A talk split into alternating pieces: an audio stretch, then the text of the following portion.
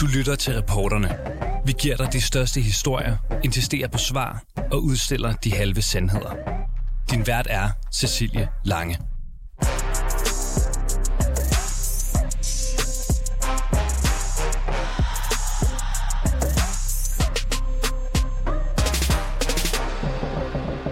Hvis det her program havde en stor gul breaking-knap, ja, så skulle vi nok trykke på den i dag, fordi der er udskrevet valg i Danmark. Derfor har jeg i dag meddelt hendes majestæt dronningen, at der udskrives valg til Folketinget. Socialdemokratiet går til valg på at danne en bred regering. En regering, som skal få os trygt igennem usikre tider. at danskerne skal sætte deres kryds tirsdag den 1. november. Nu kommer der lige et citat. Virkeligheden handler om samarbejdet. Valget handler om, hvem der kan få det til at ske. Det står der i den annonce, som Socialdemokratiet har plastret i alle aviserne her til morgen. Men vi har dedikeret det her program til at forsøge at finde ud af, hvilke emner i valgkampen, der bliver de største for danskerne. Jeg tror, det er inflation. Det er jo lidt bekymrende, når øh, der ikke er penge nok. Den vigtigste er at uh, blive fri, og så uden krig. Jeg har en, lidt en teori om, at jeg, jeg stemmer anderledes denne gang, end jeg plejer at gøre. de ældre og med børnene, og selvfølgelig også med energi. Første valg. Jeg har aldrig rigtig gået op i det før, så øh, tider skifter, og partier skifter endnu mere, så sådan, man skal ligesom følge med og tage den derfra. Alt det med el og sådan nogle ting, det må der gerne blive gjort noget ved. Det er pænt dyrt, specielt når man lige har fået hjemmefra, som mig i hvert fald. Og så forsøger vi at finde ud af, om danskernes ønsker overhovedet stemmer overens med politikernes dagsordner her for valget. Det gør vi med et af Danmarks stærkeste politiske paneler, bestående af David Tras, radiovært og tidligere folketingskandidat for Socialdemokratiet, Stine Bosse, erhvervskvinde Alexander Vils Lorentzen, politisk redaktør her på 24-7, og lidt senere Ali Aminali, som er debattør og radiovært og tidligere folketingskandidat for Konservativ. Velkommen indenfor hos reporterne. Kære panel, øh, velkommen til jer øh, alle tre. Dejligt, at I kunne finde øh, tiden. Så skal I sige tak. Tak. Hvor er det dejligt. at Det er bare være sådan en gammel skade, der er ekko på Stine Bosse, så jeg ved ikke, om vi skulle sige noget. Eller ikke. det, skal, det skal nok gå. Øh, alle tre, tusind tak, fordi I havde øh, tiden og lysten til at komme og, og give jeres øh, bud og besøg med øh, på den her historiske øh, dag. Det er jo helt vildt, hvad vi skal i gang med nu. Ikke? Fire ugers øh, valgkamp i, i, en, øh, i en tid, hvor det politiske spil jo aldrig har været mere væsentligt med krig i øh, verden og energikrise og, og hvad har vi ellers. Ikke? Øhm, jeg kunne godt tænke mig at starte med at spørge jer alle sammen, hvad kommer til at betyde mest i den her valgkamp? Øhm, er det, hvad vælgerne vil have, eller er det, hvad politikerne vil have? David Træs. Jamen, jeg kunne starte. Altså, jeg vil sige, at øh, det handler jo altid om en symbiose af de to ting, Cecilie, fordi vælgerne siger nogle ting, som politikerne går rundt og hører. Samtidig så har politikerne nogle emner, de gerne vil bringe op, og de har ofte hvis ikke altid på forhånd lavet meget nøje fokusundersøgelser af, hvad folk interesserer sig mest for. Vi ved jo denne gang, fordi vi står i en energikrise, som hænger sammen med en krig i Europa, som igen hænger sammen med en inflation, som igen betyder øh, større elregninger, varmeregninger osv., osv., så er der grund til at tro, at det meste af det her valg, det kommer til at handle om, hvordan vi afbøder konsekvenserne for almindelige danskers hverdag i forhold til at betale deres regninger. Vi så det her for ganske nylig, da der var valg i vores naboland Sverige. Der havde man en masse store emner, for eksempel NATO og krigen og alle de her ting. Det, der dominerede de sidste to uger af valgkampen i Sverige, det var lige præcis det. Hvordan skal jeg kunne betale min elregning, min varmeregning og i øvrigt alle de dyre varer. Så jeg tror, det bliver nært. Jeg tror, det kommer til at handle om økonomien. Stine Bosse, øh, hvilke temaer tror du kommer til at dominere den her øh, valgkamp? Jeg tror sådan set også, det bliver nært, men jeg tror, det bliver meget tydeligt, at, øh, at der er rigtig mange af de ting, som, øh, som politikerne plejer at kunne gøre, som de ikke nødvendigvis kan gøre særlig meningsfyldt. Altså hvis man øh, for eksempel følger noget af det, der sker i Storbritannien med øh, i store kæmpe løfter om topskattelettelser og ting og sager, som under normale omstændigheder øh, ville gå rigtig fint ned hos, øh, hos rigtig mange investorer. Der er der pludselig vendt rundt på verden, fordi vi ser en verden med inflation. Så noget af det, der var god øh, latin og vel, øh, velkomment, det er lige pludselig ikke særlig velkomment. Så jeg tror, man skal forestille sig, at jeg er sådan meget enig med, med David i, at det bliver, det bliver nært, fordi det er svært i øjeblikket for rigtig mange mennesker. Men jeg tror også, det bliver rigtig svært for politikerne at forklare, at de har lige præcis den rigtige medicin til den her situation. Fordi hvis vi nu skal være helt ærlige, så er der ikke nogen af dem, der har erfaringer med den her situation. Så jeg kommer til at lægge øre til, eller spidse øre, hver gang de kommer til at forklare os noget om hvordan, og ikke så meget øh, alle mulige gyldne løfter. Alexander Vils Lorentzen, jeg skal også have et bud for dig. Hvilke temaer tror du kommer til at fylde mest øh, i den her valgkamp, vi går ind i? Der er ingen tvivl om, at inflationen selvfølgelig kommer til at spille. Øh, det bliver den helt almindelige dansker, der kommer til at være i kernen af den her valgkamp, fordi vi har alle sammen problemer med at gå ned og købe hakket oksekød og æg. Det kan man også læse ud af Mette Frederiksens tale. Derudover så tror jeg, at et emne som velfærden kommer til at fylde meget. Det er der også noget, der tyder på. Danskerne har jo svaret, de ønsker fokus på øh, sundhed, de ønsker fokus på velfærd. Det viser den seneste megafonmåling for TV2 i hvert fald. Og det kan vi jo også høre på øh, Mette Frederiksen. Ikke? Hun siger, at vi skal øh, tale om, at der er nogle af velfærdens helte, der måske skal have lidt mere i løn. Enhedslisten er jo også enige på den dagsorden. Det tror jeg kommer til at fylde noget, hvis vi kigger i den røde blok men jeg er usikker på, hvad det politiske projekt bliver i blå. For, for det, jeg hører øh, eksempelvis i gårsdagens øh, partilederdebat, det er jo, at det hele handler om regeringsførelse. Ikke? Der bliver talt utrolig lidt konkret politik. Det hele handler om, at vi skal ikke have Mette magtfuldkommen. Øh, vi skal have en statsminister, vi skal have en regering, der kan samarbejde bredt og ikke er så egenrådig. Men jeg må være ærlig at sige, at jeg synes, jeg mangler lidt blå svar på, hvad vi gør med inflationen? Altså, hvordan får vi reddet danskerne ud af den krise, der står for døren? Og hvad tænker du så, når Stine Bosse sådan set siger, at hun er spændt på, om politikerne øh, også mere bredt set kan slippe afsted med at sige, at vores planer er det og det og det, hvis de så ikke kan give helt klart svar på, hvordan gør vi det? Ja. Tror du, det bliver sværere for dem i den her valgkamp? Jamen, Stine Bosse har jo fuldstændig ret i, at der ikke er nogen, der har den erfaring. Vi har vel ikke stået i sådan en krisesituation her siden 2. verdenskrig, så det bliver jo spændende. Man kan alt andet lige sige, øh, vi holder jo ikke med nogen her på 24-7, vi er neutrale, men Mette Frederiksen har naturligvis et forspring. For som hun også sagde i sin åbningstale i går, så har hun jo været statsminister i Danmark i tre år, hvor Danmark har været usædvanligt hårdere ramt, end vi har været i nyere tid. Og uanset om man kan lide Mette Frederiksen eller ej, så er der jo blevet indgået brede aftaler. Og øh, Danmark har jo klaret sig godt økonomisk gennem øh, coronakrisen, også sundhedsmæssigt. Så hun har jo et, et forspring, tænker jeg i hvert fald. Lad os lige prøve at høre lidt fra statsministerens øh, tale her i forbindelse med, at ja, nu er der altså udskrevet valg. Tiderne er svære. Der er krig i Europa og økonomisk usikkerhed. Den utryghed, det er den vigtigste politiske opgave lige nu. At få Danmark godt igennem krisen. Vi ved, det kan lade sig gøre. For ligesom vi klarede corona, så klarer vi også den modgang, som vi står over for nu Ja, altså en øh, Mette Frederiksen her, der øh, officielt slår en tyk streg under, at hun øh, også ønsker et samarbejde. Det, det, det klip spiller jeg for lige om et, om et øjeblik. Men jeg vil lige starte med at høre dig, Stine Bosse. Er det et Mette Frederiksen behov, det her med samarbejde hen over midten, eller er det et dansker behov? Altså, jeg tror, det er et dansker behov. Jeg, jeg, jeg, det kan være, at jeg ikke møder øh, alle, der sådan, repræsenterer hele befolkningen, men jeg møder rigtig mange mennesker, også med, med forskellige øh, livsvilkår. Og, øh, og jeg tror, at de fleste mennesker, når, når kriserne krasser så voldsomt, som de gør lige nu, så beder de i virkeligheden politikerne om at lægge al den klassiske ideologiske ammunition til side og sætte sig ned og være kreative og dygtige og ordentlige sammen. Øh, og det, altså, så det tror jeg sådan set, hun, der tror jeg, hun er på danskernes side. I øvrigt jo sammen med en række politikere, der også ønsker sig, at det skal gå i den retning. Og jeg, og jeg er også sikker på, øh, i forlængelse af det, der bliver sagt, jeg er også sikker på, at det ligger danskerne utrolig meget på sinde. Både den her her og nu inflation, øh, krisestemning, det er svært at få pengene til at slå til øh, den meget, meget forfærdelige sikkerhedspolitiske situation, hvor jeg jo blandt andet synes, at vores politikere skylder os et, nogle, nogle betydeligt klare meldinger omkring beredskab, men så også det, lad os bare kalde det mellemlange sigt på hele vores velfærdssystem. Altså, øh, vi ser desværre, og, og jeg tror, Lars Lykke plejer at tale om, at det sander til. Øh, jeg synes, det er værre. Jeg synes noget af det, som vi, de fleste af os med glæde i mange år har betalt øh, rigtig meget i skat, øh, ind til et system, som vi så også venter leverer noget den anden vej. Og der synes jeg virkelig, der er noget, der, der trænger til øh, ikke bare sådan småjusteringer, men egentlig grundlæggende reformer. Og det kan hun ikke lave alene. Ikke så, så vi andre kommer til at stole på det.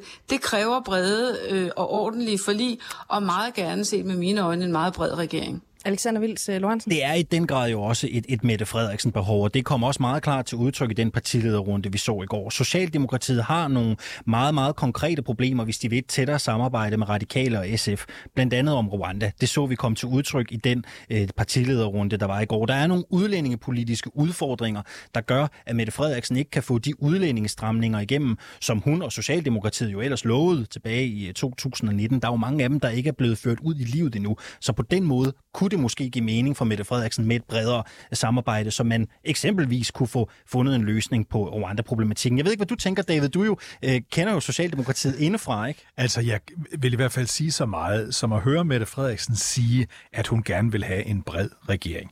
Det tror jeg ikke nødvendigvis er rigtigt. Altså, jeg tror, det er noget, hun siger, fordi hun ved præcis, som også Stine Bosse var inde på lige før, at mange danskere i hvert fald sådan i en abstrakt forstand godt kan lide den her idé. Fordi hun ved jo godt, at både Søren Pape og Jakob Ellemann Jensen med det samme vil sige nej tak. Og det har de allerede sagt, altså med de grovest mulige ord i virkeligheden, fordi Jakob Ellemann sagde, jeg stoler ikke på hende. Og det skyldes jo hele minkforløbet. Så jeg tror, Mette Frederiksen, hun sender den her ud i håb om, at vælgerne belønner hende på samme måde, som de belønnede Lars Løkke Rasmussen ved valget i 2019 for at sige det samme, velvidende, at det ikke ville kunne lade sig gøre, fordi Mette Frederiksen dengang, kandidat til statsministerposten for Socialdemokratiet, sagde, det vil jeg ikke være med til. Ja, hun vil vel hellere have en etpartiregering. Altså i virkeligheden vil hun jo helst bare fortsætte, som hun har gjort. Ja, eller også vil hun have en regering, hvor også SF kommer med i noget i den der side. Jeg tror bare, det, det, det er meget, meget vigtigt at forholde sig, at danskerne næsten altid siger abstrakt. Sikke en dejlig ting, hvis nu vi alle sammen kunne sætte mm. os ned og blive enige om noget. Men så bliver politik jo konkret. Synes man, der skal være topskattelettelse, eller synes man, der skal være flere penge til kontanthjælpsmodtagere? Der er en enorm stor forskel. Stine Bosse, det er ikke andet end en lille times tid siden, eller sådan noget, at Ellemann øh, er ude i et ret hårdt øh, modangreb, kunne man sige, på Mette Frederiksen på et øh, pressemøde. Han afviser i hvert fald fuldstændig kategorisk den her form for håndsrækning hen over midten. Han stoler simpelthen ikke på Mette Frederiksen. Det er jo hvad kan man sige, i hvert fald et modsætningstegn øh, øh, i forhold til det, som du var inde på, øh, og du kaldte et, et danskerbehov, altså de her brede øh, samarbejder. Hvad tror du, at Ellemann får ud af det, og, og, og, og spurgt på en anden måde? Tror du, at det vækker resonans hos borgerne med den form for angreb? Altså lige nu er, er han jo sådan set nødt til det, øh, fordi altså, hvis Blå Blok skal have øh, en chance for at være en blok, øh, så er han jo nødt til at, at melde klart ud, at, at han ligger der, og han, øh, og han ønsker sig, øh, at Blå Blok skal, skal løbe af med sejren. Og der er jo betydelig forskel øh, på i særdeleshed den økonomiske politik. Når, når jeg så alligevel tror på, at det her kan ende et helt andet sted, når først der skal være regeringsdannelse, så er det jo fordi, at der er jo en række partier ud over Socialdemokratiet. Og der er selvfølgelig særligt øh, den helt øh, øh, stærke spiller i den sammenhæng, nemlig Lars Lykke, som jo inderligt beder om, at man kunne få dannet den her helt brede regering. Og lur mig, altså han er jo, han er jo nok den af hele koblet, der har den største politiske, taktiske tæft. Øh, og jeg tror, det kommer til at spille en, en helt afgørende rolle. Og så, og så kunne jeg da godt ønske mig, og det er jo et blandet af, af, af noget, jeg tror og noget, jeg ønsker. Jeg kunne godt ønske mig, at man, at man øh, holder op med at talesætte den her Rwanda-aftale som, som det mest centrale for dansk politik lige nu. Det er det altså ikke. Øh, og jeg synes, alle maler sig op i alle mulige mærkelige hjørner og, og taler om det som, som noget helt afgørende. Det er fuldstændig flintfløjtende ligegyldigt. Og, og, og det vil jeg ønske mig, at alle partierne at de vidderligt sagde, nu tager vi de første ting og de største ting først. Og det tror jeg, at alle vælgere sådan set vil bede dem om, uanset om man ønsker sig en aftale i forhold til øh, migration og så videre, eller man, man synes, det er en problematisk aftale, så er der andre ting, der kommer først. Det tror jeg simpelthen, at de fleste danskere de vil melde sig ind i lynhurtigt. David Træs, hvad tænker du om det? Jeg synes, det er utrolig spændende at huske på, at da vi havde valgt sidst for bare tre år siden, der var klima og udlændinge helt på toppen af dagsordenen klima helt på toppen, øh, udlændinge lige efter. Det virker som om, og her giver jeg virkelig øh, øh, Stine Bosse ret i, at det virker ikke som om, at danskerne som sådan i dag synes, at udlænding og dermed Rwanda-problematikken er vildt afgørende. Det er punkt nummer 10 eller 12 eller 15 for de fleste mennesker. Det samme gælder klimaet i dag. Sådan er det, så hurtigt kan det gå, fordi vi har en anden situation. Mm. Øh, jeg, også, jeg vil også lige sige noget, som jeg, som jeg synes er utrolig interessant ved det, Stine lige var inde på. Altså, Lars Løkke Rasmussens muligheder i den her valgkamp. Næsten alle meningsmålinger viser jo, at det bliver hans stemmer, der bliver afgørende, bortset fra, at der er en enkelt måling, hvor han pludselig ikke er inde, en anden, hvor han er på 8, men altså lur mig om ikke, uh, Lars Løkke Rasmussen, den gamle uh, supertaktiker, han kommer ind med 4 eller 5 eller 6 eller 7 eller 8 mandater, og så er det ham, de alle sammen kigger på. Lige så meget som de ikke kan lide ham, efter han trådte ud af Venstre, lige så meget vil de kunne lide ham efter et valg, hvis han kommer ind med, med de afgørende mandater. Alexander Vils Lorentzen, for 20 minutter siden har du faktisk interviewet lige præcis Lars Løkke Rasmussen. Ja. Blev du klogere i forhold til noget af det, som vi sidder og, og taler om nu øh, igen, altså øh, Lars Løkke Rasmussen som kongemager? Lars Løkke Rasmussen er jo en mand, der holder sin kort utroligt tæt ind til kroppen. Ikke? Altså, jeg prøvede i interviewet at spørge ham ind til, hvad det vigtigste var for ham. Hvad er det vigtigste, øh, Moderaterne og Lars Løkke Rasmussen gerne vil have løst efter det her valg? Og det vil han ikke give et entydigt svar på. Øh, Lars Løkke Rasmussen, han taler om, at der er behov for øh, store reformer, men vi er også i en øh, krise økonomisk, der betyder, at vi ikke har råd til at købe det samme, som vi kunne før. Lykke er udmærket bevidst om hans position. Og det spurgte jeg ham også ind til. Ved du egentlig godt, hvad det er, du kan risikere at sidde på øh, her efter et valg? Og det ved Lars Lykke udmærket godt. Spørgsmålet er jo, det er der også folk, der spekulerer i øh, omkring Christiansborg, om Lykke et eller andet sted har overvejet, om han kunne ende med at blive statsminister. Mm. Igen. Lars Lykke øh, mener jo selv, det? det ikke er realistisk, men han siger jo også, at det vil man da ikke, det vil man da ikke sige nej til, Ej. hvis den mulighed forfaldt. det lad os nu bare, lad os, lad, os, lad os prøve at være helt ærlige. Ikke? Altså, Søren Pape og Jakob Ellemann siger begge direkte nej til Mette Frederiksen. Kunne man i Venstre og Konservative forestille sig et scenarie, hvor man bliver så villig for at komme af med Mette, at man vil krone Lars Løkke Rasmussen? Jeg tror ikke selv på det, det vil være usandsynligt. Men der er altså folk, der går og øh, visker det i krone. Og jeg tror ikke på, at Lars Løkke Rasmussen han er ubevidst om den magt, han kommer til at sidde på, når vi ved, han besidder den øh, strategiske tæft, han gør. Mm-hmm. Og det er sikkert og vist, at vi skal beskæftige os meget mere med Lars Løkke Rasmussen i løbet af den her øh, valgkamp. Men vi iler videre. I får et nyt øh, klip, øh, som handler om noget af det, som allerede har skabt en del debat, kan man sige, i hvert fald på sociale medier, efter at der er blevet udskrevet valg. Og husk på dem og på jer, der måske bliver glemt i valgkamp. Mennesker med handicap, de allermest udsatte børn, den ensomme ældre, unge i psykiatrien, og dig, der ikke tør gå ned i vaskekælderen på grund af nogle utilpassede unge, som forpester din hverdag. Ja, der er jo lidt med vaskekælderen her, ikke? Det er nogle utilpassede unge, og der er selvfølgelig nogen, der føler sig ramt, og der er selvfølgelig nogen, der føler sig set og alt muligt andet. Men jeg tænker også, der er jo ikke nogen, der ønsker at være utrygge. Så hvordan øh, tror du, Stine Bosse, at det her øh, budskab, det egentlig taler til danskerne mere bredt? Jamen det ved jeg ikke. Jeg bliver jo, jeg, jeg skal altid passe på, når vi kommer ind i det der øh, rum, fordi jeg, jeg synes, det er virkelig at puste til noget, som jeg forstår jo godt, hvis der er nogle mennesker rundt omkring, der kan føle sig utrygge over det ene eller det andet, men, men, men jeg har så svært ved, når der bliver sat de der øh, generelle adressater på. Øh, og, og jeg må jo bare sige, at hvis vi skal tage Mette Frederiksen på ordet nøjagtigt i det her klip, så er nogle af de allermest udsatte og øh, hvad kan man sige, øh, dem der står allersidst i køen, det er altså nogle af de selv samme unge og børn, som hun så lige bagefter øh, giver en ordentlig en med, med pisken. Jeg synes, det er så uklædeligt, og jeg ville sådan ønske mig, at vi kunne finde ud af at, at tale sammen om de her problemstillinger på en anden måde. Men altså, hun skal jo nok lykkes med at tale ind i noget af det øh, landskab, som, som ligger helt ude i højrefløjen, og som jo, hun jo på forunderlig vis en gang imellem øh, føler sig kaldet til at sno sig sammen med. Jeg, jeg, jeg kommer aldrig til helt at kunne forstå det.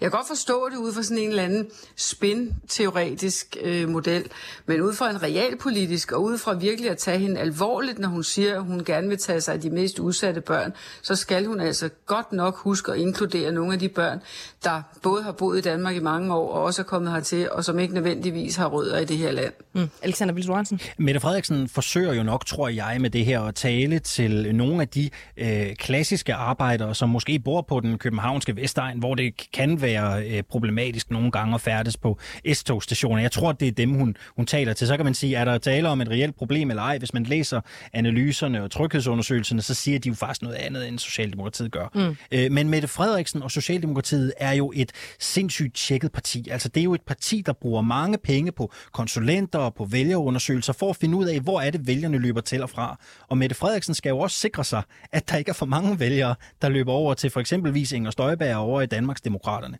Og det er jo derfor, man tapper ned i det her. Socialdemokratiet har jo før oplevet vælgere, som er løbet fra S over til Dansk Folkeparti, da de var på deres storhedstid. Det skal Mette Frederiksen undgå sker med Danmarks Demokraterne. Derfor det her. Og rammer hun den rigtige balance, er jo så også spørgsmålet. Ikke? Fordi en ting er, at hun henvender sig til en øh, gruppe af borgere her, men der sidder jo altså også mennesker som Stine Bosse øh, øh, og, og alle mulige andre, som er så bange for, at det her det puster til en ild.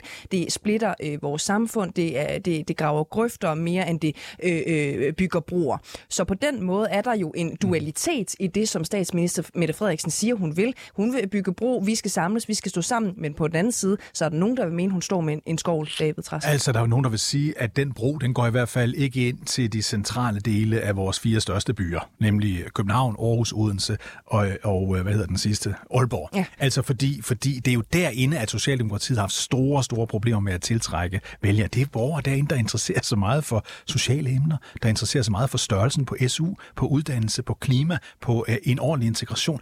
Dem det er ikke dem, hun taler til. Derfor går Socialdemokratiet jo formentlig igen ind til et valg her, præcis ligesom sidste folketingsvalg, sidste Europaparlamentsvalg og i den grad sidste kommunalvalg, hvor de får svært ved at tiltrække stemmerne inde i centrum af de store byer. Det man skal huske på, når man taler om dem, så siger folk, jamen det er jo ikke hele Danmark. Nej, nej. Men hvis vi lægger de fire byers indbyggertal sammen, så er det cirka halvdelen af befolkningen også. Vi tager det, vi kalder Storkøbenhavn, Storhus osv. Så, så det er ganske mange, hun ikke taler til. Men hvis jeg lige må, hurtigt må sige noget, som jeg synes var meget centralt i balancen, for det var jo egentlig det, du spurgte til. Balancen er jo, at det eneste tidspunkt, Mette Frederiksen overhovedet taler om udlændingepolitik på, det er den ene lille korte sætning om vaskekælderen. Det er jo interessant, fordi vi husker lige så lang tid jeg kan huske med Folketingsvalget i Danmark, så har udlændinge været emne nummer et. Det var det ikke for ene. Det var det heller ikke for Jakob Ellemann Jensen i dag. Det var det heller ikke for Søren Pape Poulsen. Det er da interessant, at vi har taget et så stort skridt i, hvordan vi diskuterer. Men er det, fra, det var noget, fra det var noget, der fyldte alt, til det nu næsten ingenting fylder. Men er det alligevel ikke sjovt, at det, hun slutter af med, med sin åbningstale i går, der bevæger hun sig jo også ind ja. og taler om udlænding og integration. Nogen vil jo også mene, at hun slutter af med det, så det er det, du husker. Ja, altså jeg vil sige, at jeg husker mere øh, at det, det store budskab, som Mette Frederiksen havde, nemlig budskabet, som er, stem på mig igen, fordi så kan vi trygt komme igennem krisen. Det er jo det, der er hendes hovedbudskab. Det synes jeg står meget tydeligt. Så kan man sige, det er jeg ikke enig i alt det der, men det var det, der var hendes mm. hovedbudskab. David Tras og Alexander Vils Lorentzen, I bliver hængende. Vi siger tusind tak for øh, øh, besøget til Stine Bosse for nuværende, og så kan vi høre, hvem vi ellers har budt velkommen ind for lige om et øjeblik. Det er nemlig Ali Eminale, vi kan sige velkommen til øh, i dagens reporterne. Velkommen til, Ali. Jamen tak, og tak for debut. Ja, tak fordi du øh, havde lyst. Ali, vi går simpelthen direkte øh, i gang med at høre fra dem, som det jo hele øh, handler om i den her valgkamp, nemlig vælgerne. Fordi dagens projekt er jo at forsøge at finde ud af, om vælgernes øh, øh, bekymringer og, og, og holdninger og idéer, de rent faktisk stemmer overens med det, som vores politikere tænker skal være de helt store temaer i den kommende valgkamp. At Mette Frederiksen vinder igen. Jamen, jeg synes, hun gør det skide godt. Ja, hvorfor det? Ja, altså, hun har styr på det i de hårde tider, men corona og krig, og hun hjælper Ukraine og det hele, ikke? Jeg synes hun har gjort det meget godt. Tak, og god arbejdsløst. Undskyld, må jeg spørge dig om noget? Hvilket emne er vigtigst for dig i forbindelse med en valgkamp? Jeg tror, det er inflation. Når du siger inflation, hvad er det så, der får dig derhen? Er det stigende gas- og varmepriser, elpriser? Ja, det er primært det. Jeg er jo familiefar, og det er jo lidt bekymrende, når øh, der ikke er penge nok til slutningen af måneden og sådan noget. Ikke?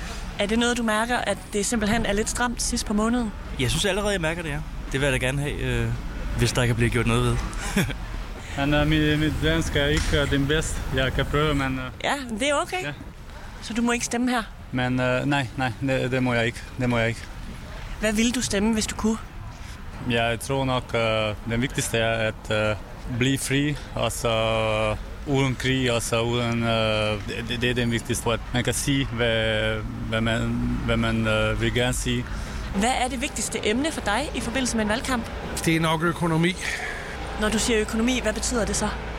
Jamen, det betyder skattepolitik, pengepolitik, hvordan øh, statsfinanserne bruges, statens størrelse og sådan nogle ting.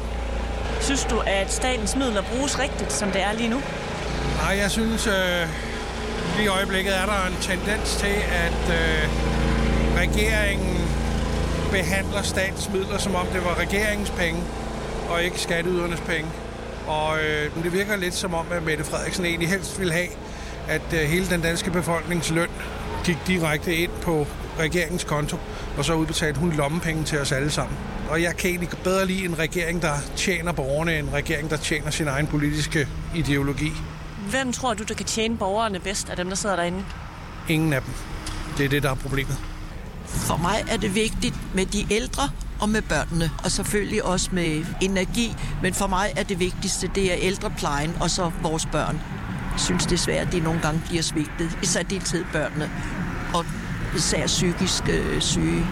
Så det synes jeg er et meget vigtigt øh, punkt. Hvem tror du bedst kan varetage børnene og de ældre? Det siger de jo alle sammen, de kan ikke, så det er jo lidt svært at, at må ligesom høre, når nu valgkampen kommer i gang med, hvem der siger hvad, og så net eller andet, ikke? fordi jeg synes absolut, det er et, et vigtigt emne. Så du er faktisk åben over for, at din stemme kan gå til forskellige? Den kan gå både højre og venstre, og op og ned og frem og tilbage, ikke? fordi det, det er sådan, det er lidt en mærkesag for mig. Ikke? Uh, ej, kan vi lige gå i pølsevognen? Ja. Er du på arbejde? Ja. Perfekt. Det er mit første valg. Jeg har aldrig rigtig gået op i det før, så øh, Kan din stemme gå både til højre og venstre? ja, det kan den højst sandsynligt godt. Så det kommer lidt an på, hvem der taler mig mest for. Hvad er det vigtigste emne for dig i forbindelse med valget? Det er klimaet. Fordi alle andre emner sådan mindsker lidt i størrelse i forhold til, hvis der ikke er nogen jord om x mængde år. Så det er rimelig meget prioriteten. Så dem, du kommer til at sætte dit kryds ved, det er dem, der gør mest for klimaet? Ja, altså i hvert fald dem, der sådan har en realistisk plan, og ikke bare et løfte om, at vi skal nok gøre noget nu, og vi forstår godt, at det er nu, der sker, men nogen, der rent faktisk har tænkt sig at gøre noget bæredygtigt hen over de næste mange år. Oplever du, at der er nogen derinde, som faktisk har en realistisk plan, som ikke bare lover ting? Umiddelbart ikke nu, men altså jeg tænker, at når vi nærmer os, så har jeg også med mulighed for at sætte mig mere ind i det og se, hvilke, hvis nogle kandidater sætter nogle gode planer. Undskyld, jeg tænkte på, at jeg kan godt se, at du er i fuld gang med at arbejde, men må jeg tage 30 sekunder af din tid? Det må du gerne. For det første, så er det, at, at det politikerne lover, det overholder de. Og så synes jeg også, at, at alt det med el og sådan nogle ting, det må der gerne blive gjort noget ved. Det er pænt dyrt, specielt når man lige har fået hjemmefra, som mig i hvert fald. Altså, jeg stemmer helt klart på dem, der overbeviser mig mest, og øh, det er der, jeg tager mit valg i hvert fald.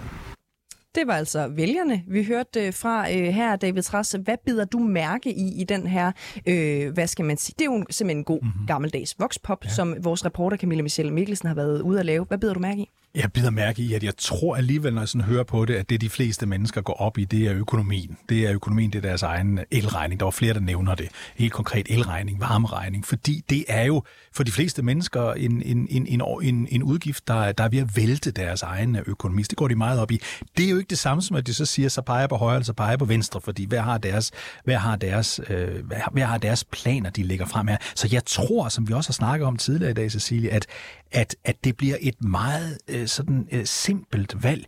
Hvem tror jeg på kan løse mine økonomiske problemer bedst? Det tror jeg står over Ukrainekrigen. Det står over sådan den overordnede idé om inflation, den overordnede idé om energikris til det andet. Lad mig bare lige give en, en, en meget kort øh, anekdote, som bruges af alle politikere i hele verden. Tilbage i 1992, da Bill Clinton stillede op til det amerikanske præsidentvalg, der var den øh, kolde øh, krig slut. Sovjetunionen var faldet fra hinanden. Liberalismen havde vundet over øh, øh, kommunismen og alt det der. Derfor så troede man, at den siddende præsident George H. Bush ville sejle gennem til en sikker sejr. Så siger en af Bill Clintons rådgiver, it's always the economy stupid.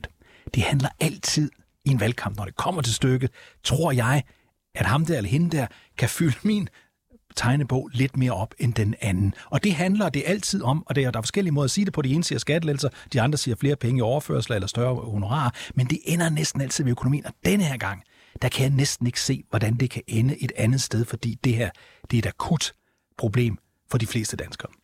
Tusind tak. Øh, du går ud med et brag, må jeg bare sige, øh, med, med store historiske citater øh, og så videre, David Tras.